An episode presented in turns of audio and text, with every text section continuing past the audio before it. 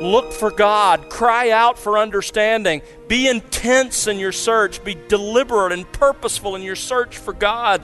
Then you will discover the knowledge of God.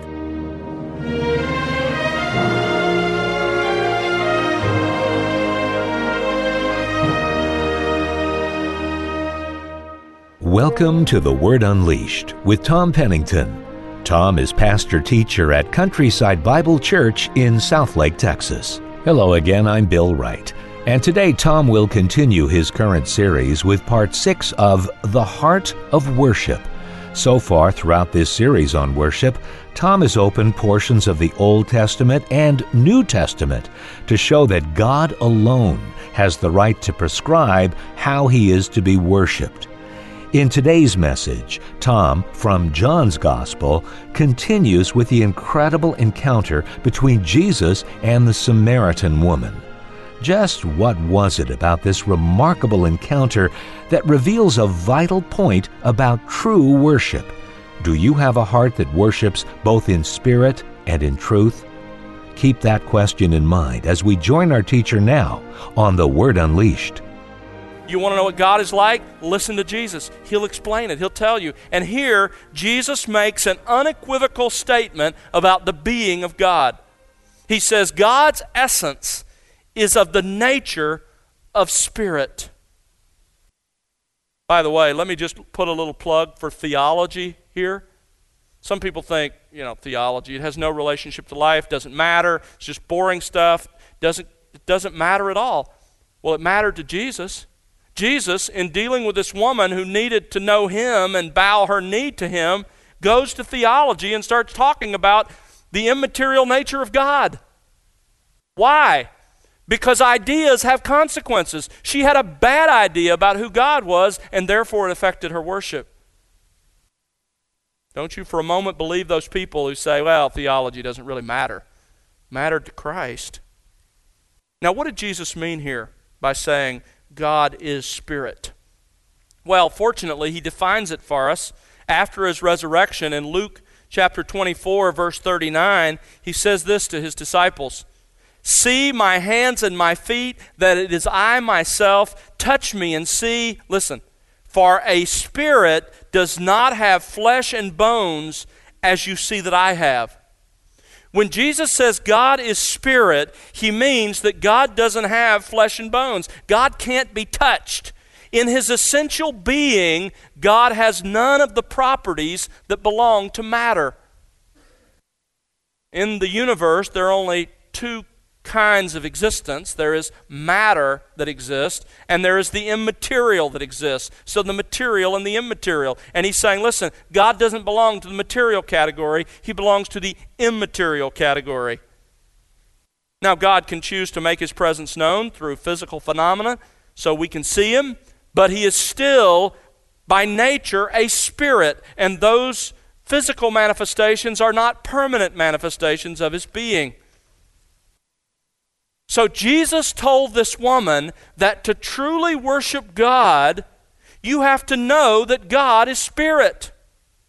Don't miss the big idea Jesus was getting across to this woman. You must have a right knowledge of God in order to truly worship God. But you also have to have a right knowledge of salvation. Look at the end of verse 22. For salvation is of the Jews. You worship what you do not know. We worship what we know, for salvation is of or from the Jews. Here, Jesus probably means two things. He probably means that the Jews were the vehicle through which God revealed his salvation. Zacharias had said that about John the Baptist, the forerunner of Jesus. He'd said in Luke 177 that John the Baptist was to give to his people the knowledge of salvation by the forgiveness of their sins. God would use John for that purpose. But I think Jesus also means that the promised Savior, the Messiah, would be Jewish. So, get this. In verse 22, Jesus' point is that true worship must result from knowledge knowledge of God and the knowledge of salvation. Jesus shared theology with this woman to broaden her knowledge so that she could worship. Now, how do we acquire that kind of knowledge? The kind of knowledge that allows us to truly worship God, to know God, only through a knowledge of the Word of God. Ultimately, true worship can only flow from a knowledge of the Scripture. You say, well, wait a minute. I know people who know a lot of Scripture and they are not true worshipers. I can see it, I know it, I, it's obvious. Well, that's true. In fact, I've told you before, I think, that one of the most knowledgeable people in Scripture I ever met was a man who I met when I was doing prison chaplaincy work, and he was a prisoner for having killed his mother in law. So let me put it to you this way you can know Scripture and not worship. Absolutely. You can know Scripture and not worship, but you can never worship without knowledge of Scripture. That is, the knowledge of God as He's revealed Himself in Scripture. Or to put it another way, let me say it this way your worship will only rise as high as your knowledge of Scripture goes deep. Your worship will only rise as high as your knowledge of God as He's revealed Himself in Scripture goes deep. Let me ask you this morning do you know God, or could God genuinely say about you, I have a court case against you, I have an indictment against you, I've made myself known in my word, but you haven't bothered to look? How do we come to know God? In His Word. Well, there's an absolutely foundational passage on this front that I want us to turn to this morning. Turn to Proverbs chapter 2. Proverbs chapter 2. The book of Proverbs, of course, is given to us by God in order to teach us how to live in the details of life in a way that pleases Him. And here at the beginning of this book, Solomon, under the inspiration of the Spirit, lays down for us a crucial point about how to pursue God and a knowledge of God in His Word. Now, let me, let me walk you through this passage. Proverbs chapter 2, verse 1 my son. Now, understand, of course, that Solomon was initially speaking these words and, and codifying them in writing as training for young men. But of course, it's appropriate for us all. My son, if you will receive my words and treasure my commandments within you, make your ear attentive to wisdom, incline your heart to understanding, for if you cry for discernment, lift your voice for understanding, if you seek her as silver and search for her as for hidden treasures, then you will discern the fear of the Lord and discover, here it is, the knowledge of God. That's the goal. That's where we want to get. We want to know God as He's revealed Himself so that we can really worship. But how do we get there? Well, I want you to see that this passage is composed as an if then statement. Notice verse 1 if Verse 3, if. Verse 4, if. Verse 5, then.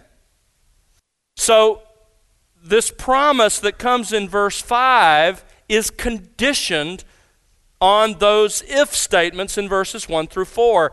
We will discern the fear of the Lord and discover the knowledge of God. Now, those are parallel terms fear of the Lord and knowledge of God. As one writer says, those characterize the essence of Old Testament spirituality, the poles of awe of God, fear of God, and intimacy, the knowledge of God. That's what we want. We want to fear Him properly and we want to know Him. Here is the essence of what we ought to be pursuing. And he says, you will, this is a promise, you will discern the fear of the Lord and you will discover the knowledge of God. So, folks, here it is. If you and I will fulfill the if, the conditional part of this sentence, then we will discover the knowledge of God. So let's look at the condition. This is what you have to do if you want to know God as He's revealed Himself in His Word. Look at verse 1. My son, if you will receive my words and treasure my commandments within you. Now, here, of course, Solomon is speaking, but he's not saying that his words, separate from what God has revealed, is what this man should listen to. Instead, he's saying, Listen, I'm speaking revelation, and if you respond to what I'm saying, then it's as if you're responding to God. So he's sort of personifying, if you will, uh, his words as God's words. My son, and notice how we're to respond if you will receive my words and treasure my commandments. Notice that the search for God is not some ethereal one where you sit down with your legs crossed and curl your fingers and repeat some mantra like Om. That's not how we discover God. God is found here, notice verse 1, in words and in commandments. God is found in his own revelation of himself, in words, in sentences, in phrases, in clauses, in commandments. That's where God is revealed. So you've got to receive the words. That means to welcome them, to embrace them, and you've got to treasure them. That means you consider them valuable. David said they were extremely valuable to him. You've got to treasure them, they've got to matter to you. That's the first part of the condition. Verse 2 Make your ear attentive to wisdom, incline your heart to understanding. In other words, you've got to really listen. You can't just pass your eyes over the words on the page and come to know God and who He is. You've got to really engage to learn who God is. Listen. Incline your heart. I love that. It's like bend the ear of your heart toward God and listen. Verse 3 But understand that all of your work isn't going to really get you anywhere without God's divine intervention. Verse 3 For if you cry for discernment and lift your voice for understanding, recognize you can't do this on your own. God, I want to know you. I want to know what you've said about yourself. I want to really worship you. I want to understand you. Help me to see you and what you've revealed about yourself in your word. Verse 4 If your seeker is silver and search for her as for hidden treasures. Of course, he's personifying wisdom. And wisdom, of course, the beginning of wisdom is the fear of the Lord, this knowledge of God. You've got to seek her and search for her. Listen, this speaks of the intensity with which you and I are to engage in this. Don't you expect for a moment to find God in His Word as He's revealed Himself with a cursory glance. You have got to search and seek. You've got to ransack the Scriptures. Let me ask you if the person you bought your house from were to send you a note and to say, listen, I'm old and unable to use the wealth that I've accumulated. And I, I like you and your family, and I really want you to know that um, I want you to be the benefactor of a treasure I buried in your backyard. There's a million dollars there. It's yours for the taking. I don't remember exactly where, but it's in the backyard. I buried it there. It's about three feet deep. Now, let me ask you if you believed that person, what would be the intensity with which you would pursue that little search? You know what the intensity would be. Well, listen, folks, God has promised us that if we will search in the Word of God like that, we will find an inexhaustible treasure, God Himself. If we're willing to display that kind of intensity in the search. He goes on to say, Then you will discern the fear of the Lord, and you will discover the knowledge of God. You'll see God in the full portrait of who He is. How can, how can Solomon promise this? Well, look at verse 6. For, because, here's why I can tell you this it's the Lord who gives wisdom, and from His mouth, that is, the words He speaks, from the words He speaks, come knowledge and understanding. He says, Listen, I can promise you this will happen because it's God's words that give us these things. That's how you gain the knowledge of God. Let me tell you something. You can sit in church all your life and you can have a sincere heart that longs to worship, but if you aren't willing to pursue a knowledge of God, then you will never truly worship Him because your, your worship will only soar as high as your knowledge of God and His Word goes deep. That's why I want us as a church to study. That's why we learn the Word of God. That's why I'm teaching you. Because this is our only hope. To truly worship, we've got to know who God is. Jesus told this woman, You don't even know that which you worship. You can't be really worshiping. This law of worship, knowledge is crucial, is perhaps the most abused one in our day. Bertrand Russell, the atheist, said this of Christians Most Christians would rather die than think. In fact, they do. Unfortunately, he's too right. Today, we are witnessing in the church at large a massive downplaying of biblical knowledge on several fronts, while at the same time exalting the place of emotion. Now, I'm all for emotion, and we're going to talk about that in two weeks. You cannot worship God without emotion. But emotion does not constitute the worship of God. There must be knowledge. When you look at the emergent church movement, at the charismatic movement, you see this emphasis on emotion as opposed to knowledge. In fact, knowledge is downplayed. Well, you know, theology is divisive. We don't want to bring that in. Let's just gather around our experience.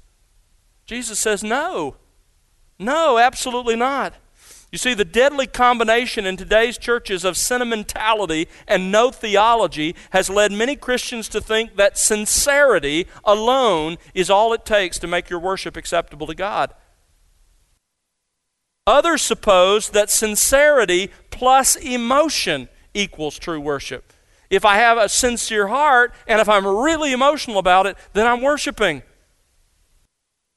What Jesus taught what he taught this woman and what he teaches us here is that sincerity of heart plus the right knowledge equals true worship.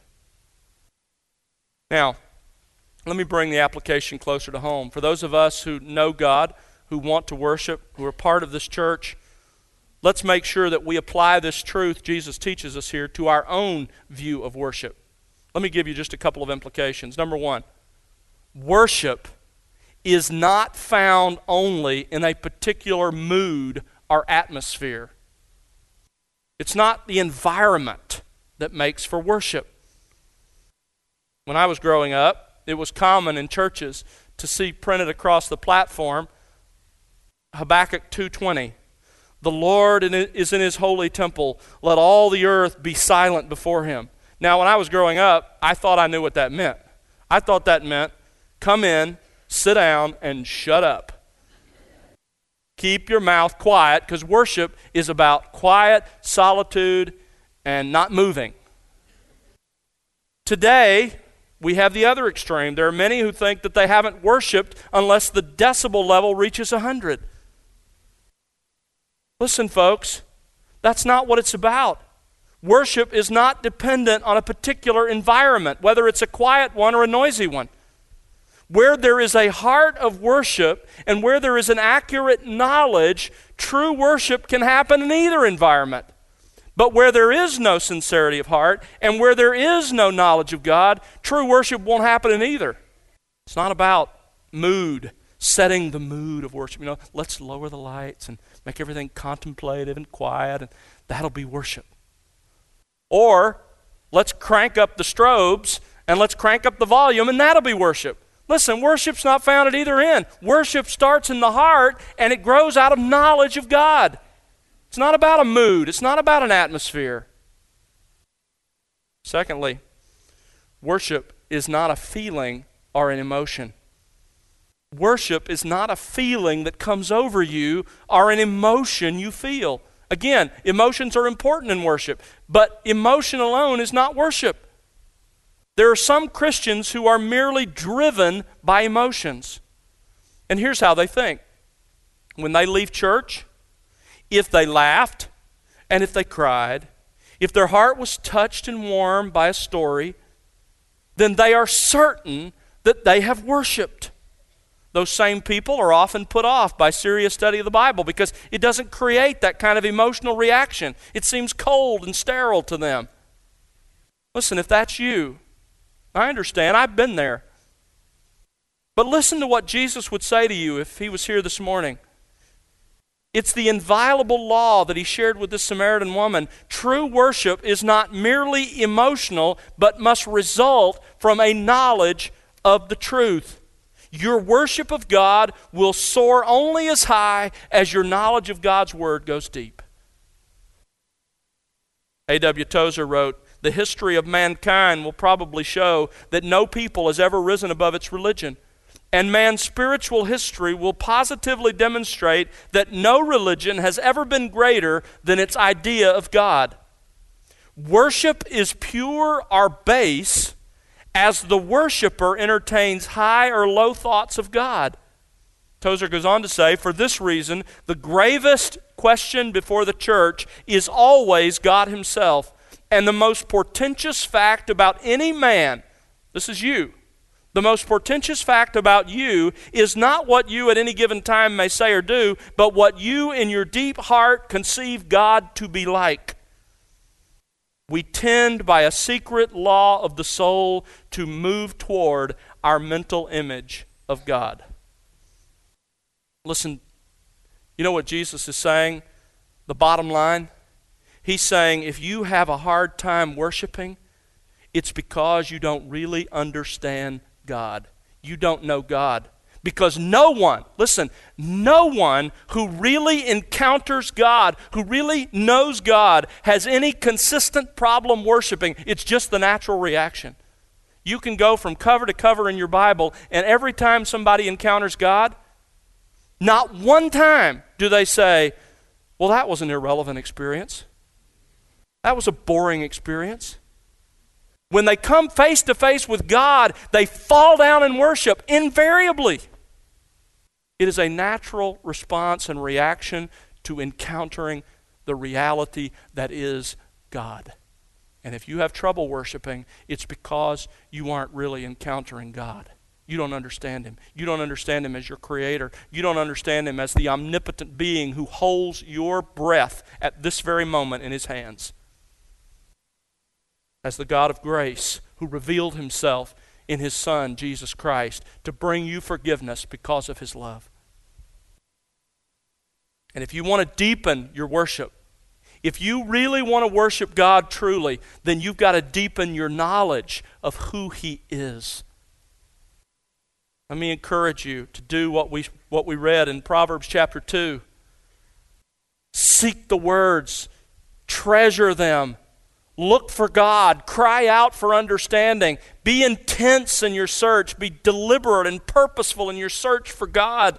Then you will discover the knowledge of God. Let me encourage you as well to read some of the classics about God and about God in Scripture. Get some of the books if you don't have them. If you've read them, reread them. If you've never read them, get them and read them. Read books like A.W. Tozer's Knowledge of the Holy. That book was absolutely foundational for me as a young Christian. A.W. Pink's Attributes of God. J.I. Packer's Knowing God.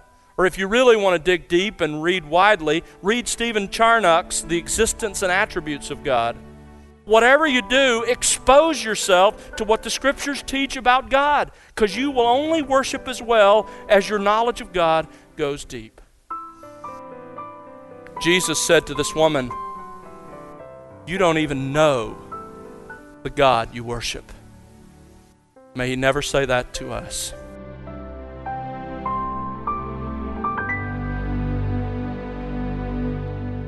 That's Tom Pennington here on The Word Unleashed with part six of The Heart of Worship. We'll have part seven for you on our next program. Do join us then. But, Tom, before we end our time today, would you share a closing thought with us? I think what we've learned today is heart searching for all of us. It ought to prompt us to truly let the Scripture examine our hearts, to let what we've seen our Lord teach in John 4 be a mirror in which we see our own worship. Ask the Lord to examine our hearts. Can I urge you to do that? Just open up your heart to the Lord and say, Lord, help me to see, as David prayed, if there's any way in me, in my worship, that causes you pain. If I'm truly worshiping you in spirit and in truth, as we have learned from our Lord today. And if not, Lord, help me to repent and help me to pursue the kind of worship that truly pleases you. Thanks, Tom. And friend, it's our prayer that you'll be enriched by the expository teaching of God's Word here on The Word Unleashed. We'd love to hear your story and how God is enriching you in your walk with Christ through this ministry. Write to us, won't you? Our address is listeners at thewordunleashed.org. Again, that's listeners at thewordunleashed.org. Or you can call us at 1 877 577 WORD. And remember to connect with us on social at The Word Unleashed. You know, the Word Unleashed is made possible because of the prayers and financial gifts of individuals like you. Please consider partnering with us. You can find out how to do that by visiting thewordunleashed.org. Again, that's thewordunleashed.org. And now for Tom Pennington and the entire team, I'm Bill Wright. Thanks for listening to The Word Unleashed, exalting God's glory, explaining God's truth.